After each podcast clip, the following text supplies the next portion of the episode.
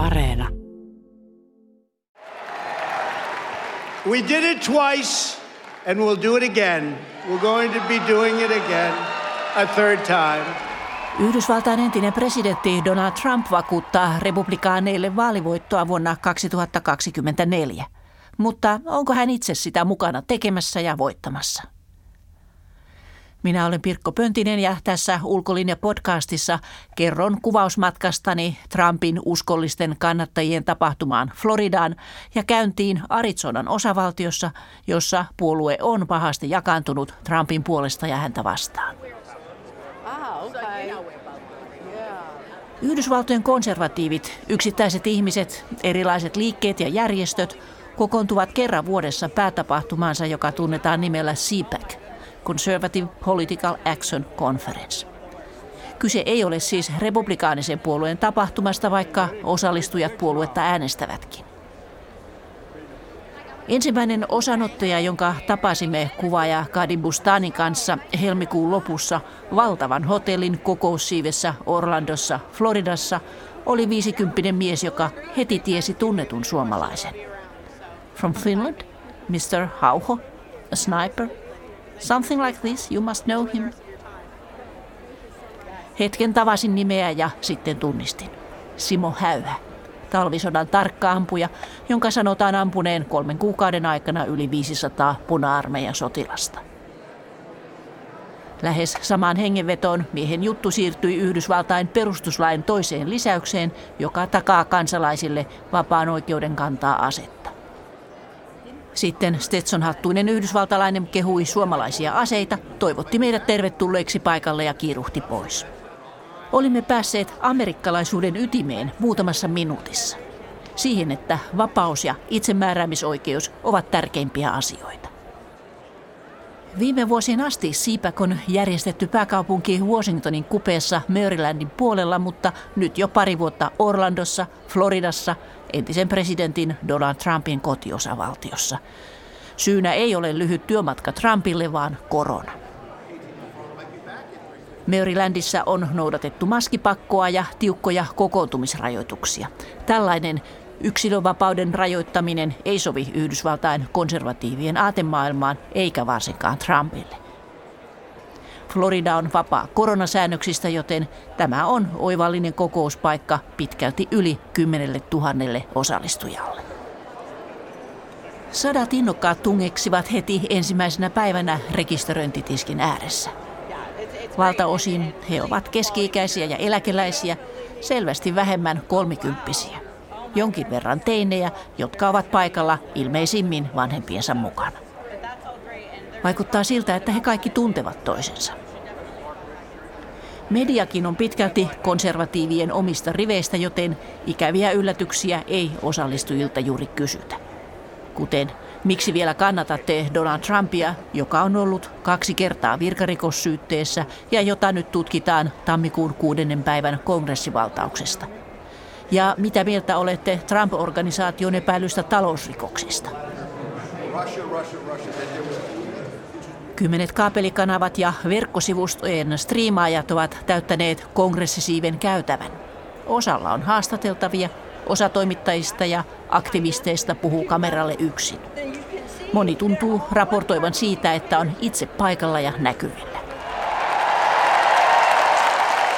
Thank you, CPAC. Thank you, Matt.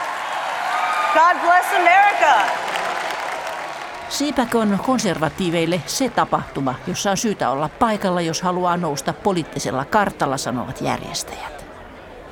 He vakuuttavat, että kyseessä on merkittävin tapahtuma Yhdysvaltain presidentin vuotuisen kansakunnan tilapuheen ja valkoisen talon kirjeenvaihtajaillallisten jälkeen.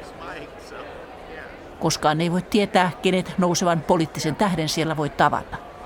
Siksi kaikki tarjoavat toisilleen apua ja yhteystietoja ja toivottavat upeaa jatkoa ja menestystä.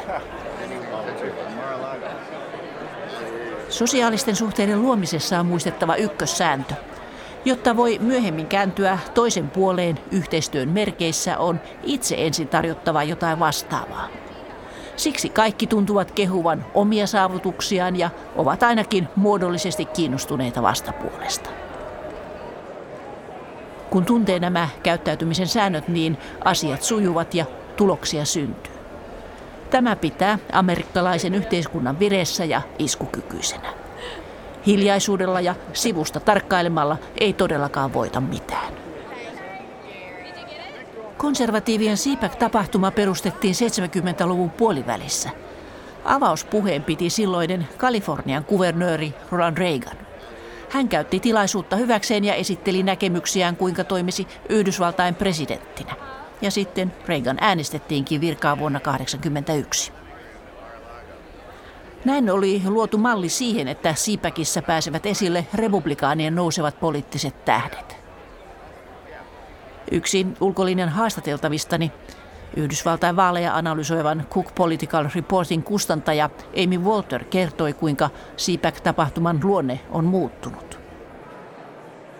Alussa CPAC oli konservatiivien paikka tavata ja kuulla johtajia ja mielipidevaikuttajia kaikilta aloilta. Siellä käytiin laajoja yhteiskunnallisia keskusteluja, debatoitiin uudistuksista ja kiistanalaisista asioista ja kuultiin jopa vastapuolta. I don't know that they represent the full breadth of the Republican Party, but they really like Donald Trump. They really do believe that we're in an existential fight for the what it means to be an American.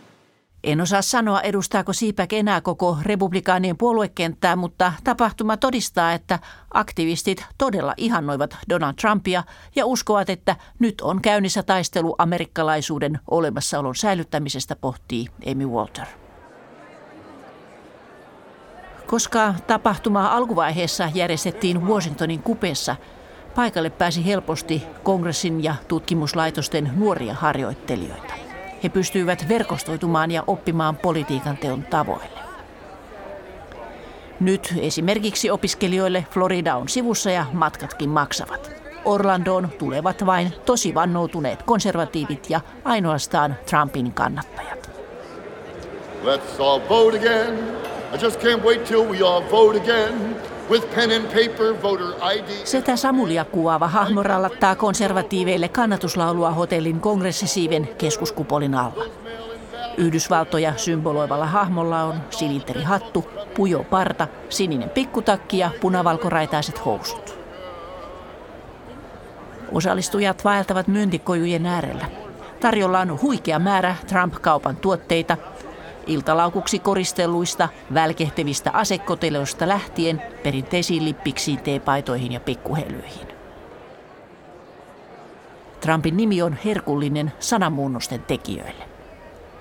Voi kertoa, että kongressisiiven naisten vessassa eräs osallistuja jopa esitteli pikkuhousujaan, joiden takamuksessa luki Kiss my T-Rump.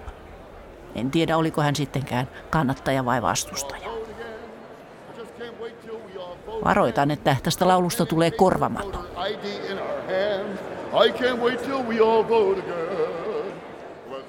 Rallatuksen viesti on, että presidentinvaalin tulos 2020 oli huijaus, koska koko vaaliprosessi oli väärennys.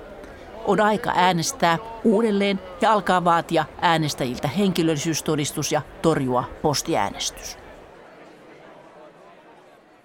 Olen seurannut Yhdysvaltain politiikkaa tiiviisti vuodesta 2015, jolloin aloitin Washingtonissa Ylen kirjeenvaihtajana.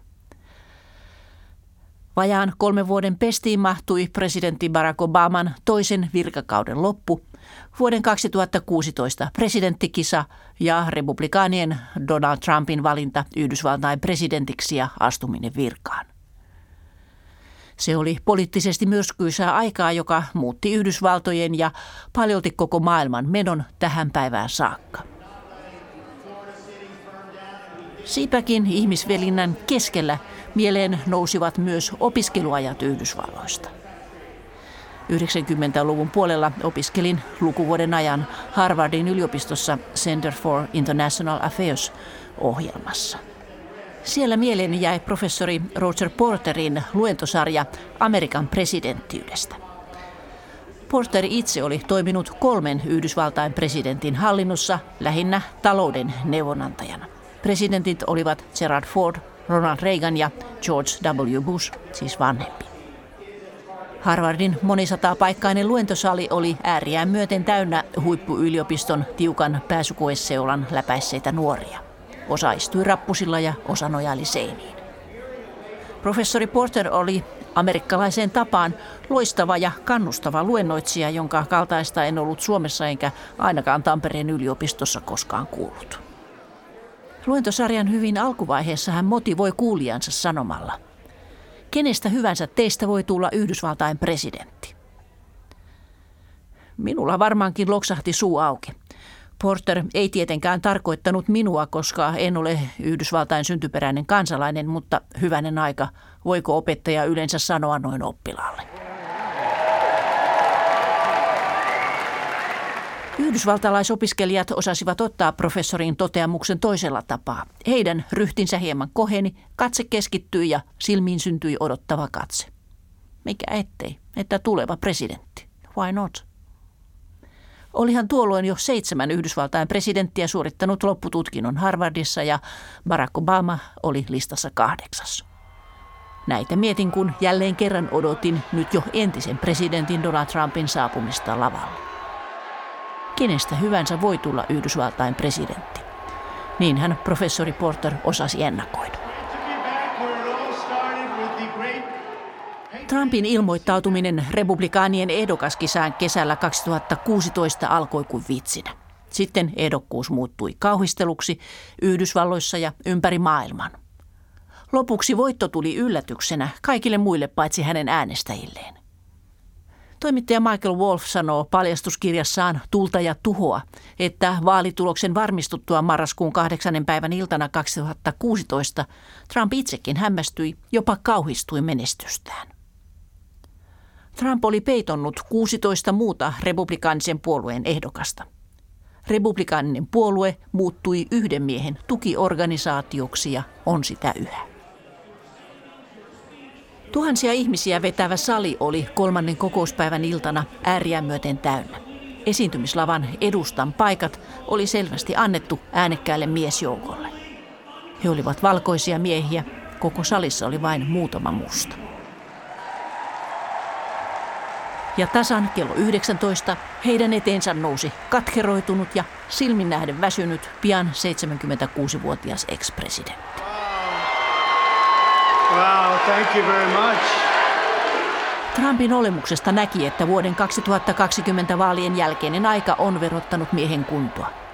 Hänen liikkumisensa lavalla oli ajoittain kuin hidastetusta filmistä.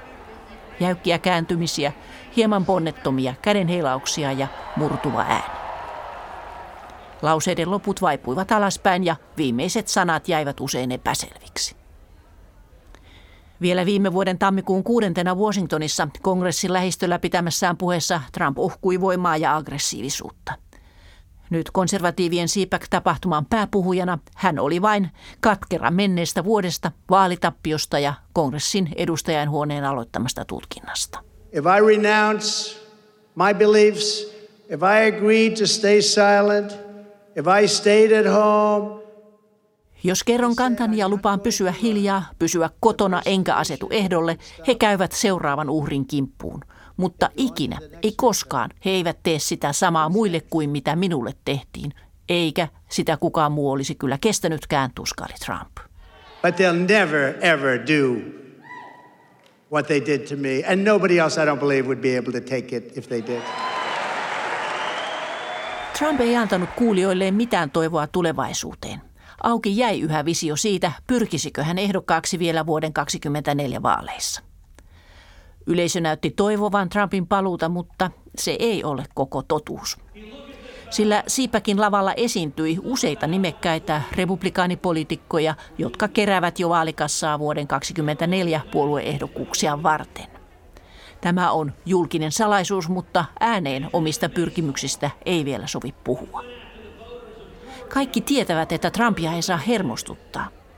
Hän voi tuhota liian innokkaan kilpailijan yhdellä lauseella, niin kuin hän teki edellisessäkin kampanjassa 2016 16 vastaehdokkaalleen. Uh, with a single tweet or statement or, you know, he'll brand you in a second because he's a brilliant marketing mind. He will rebrand people. Crooked Hillary, you know, Little Marco, Yhdysvallat on käyttänyt liittovaltion ja osavaltion tasolla valtavasti aikaa ja rahaa vuoden 2020 vaalituloksen varmistamiseen. Mitään laitonta ei ole löytynyt, mutta eihän se estä osaa hävinneistä epäilemästä tutkimuksia. Tämän vuoksi päädyimme Siipäkin jälkeen Phoenixiin Arizonan osavaltioon, sillä siellä jatkuu yhä poikkeuksellinen kiista vaalituloksesta. Arizonan osavaltiokongressin edustalla tapasimme paikallisen edustajanhuoneen jäsenen Mark Finsemin. Hän on eläkkeellä oleva poliisi ja tiukan äärilinjan oikeistokonservatiivi. Mediatietojen mukaan muun muassa Keepersin jäsen. Finsem itse kiisti tämän. Jos joku väittää, että Yhdysvalloissa ei demokratia toimittaa edustaja ei saa sanansa kuuluviin on väärässä. My constituents, the overwhelming number of voters in the state of Arizona, believe that justice has been denied. Edustaja Finsem sanoi, että valtaosa hänen piirikuntansa äänestäjistä on vakuuttunut, että vuoden 2020 tulos oli huijaus.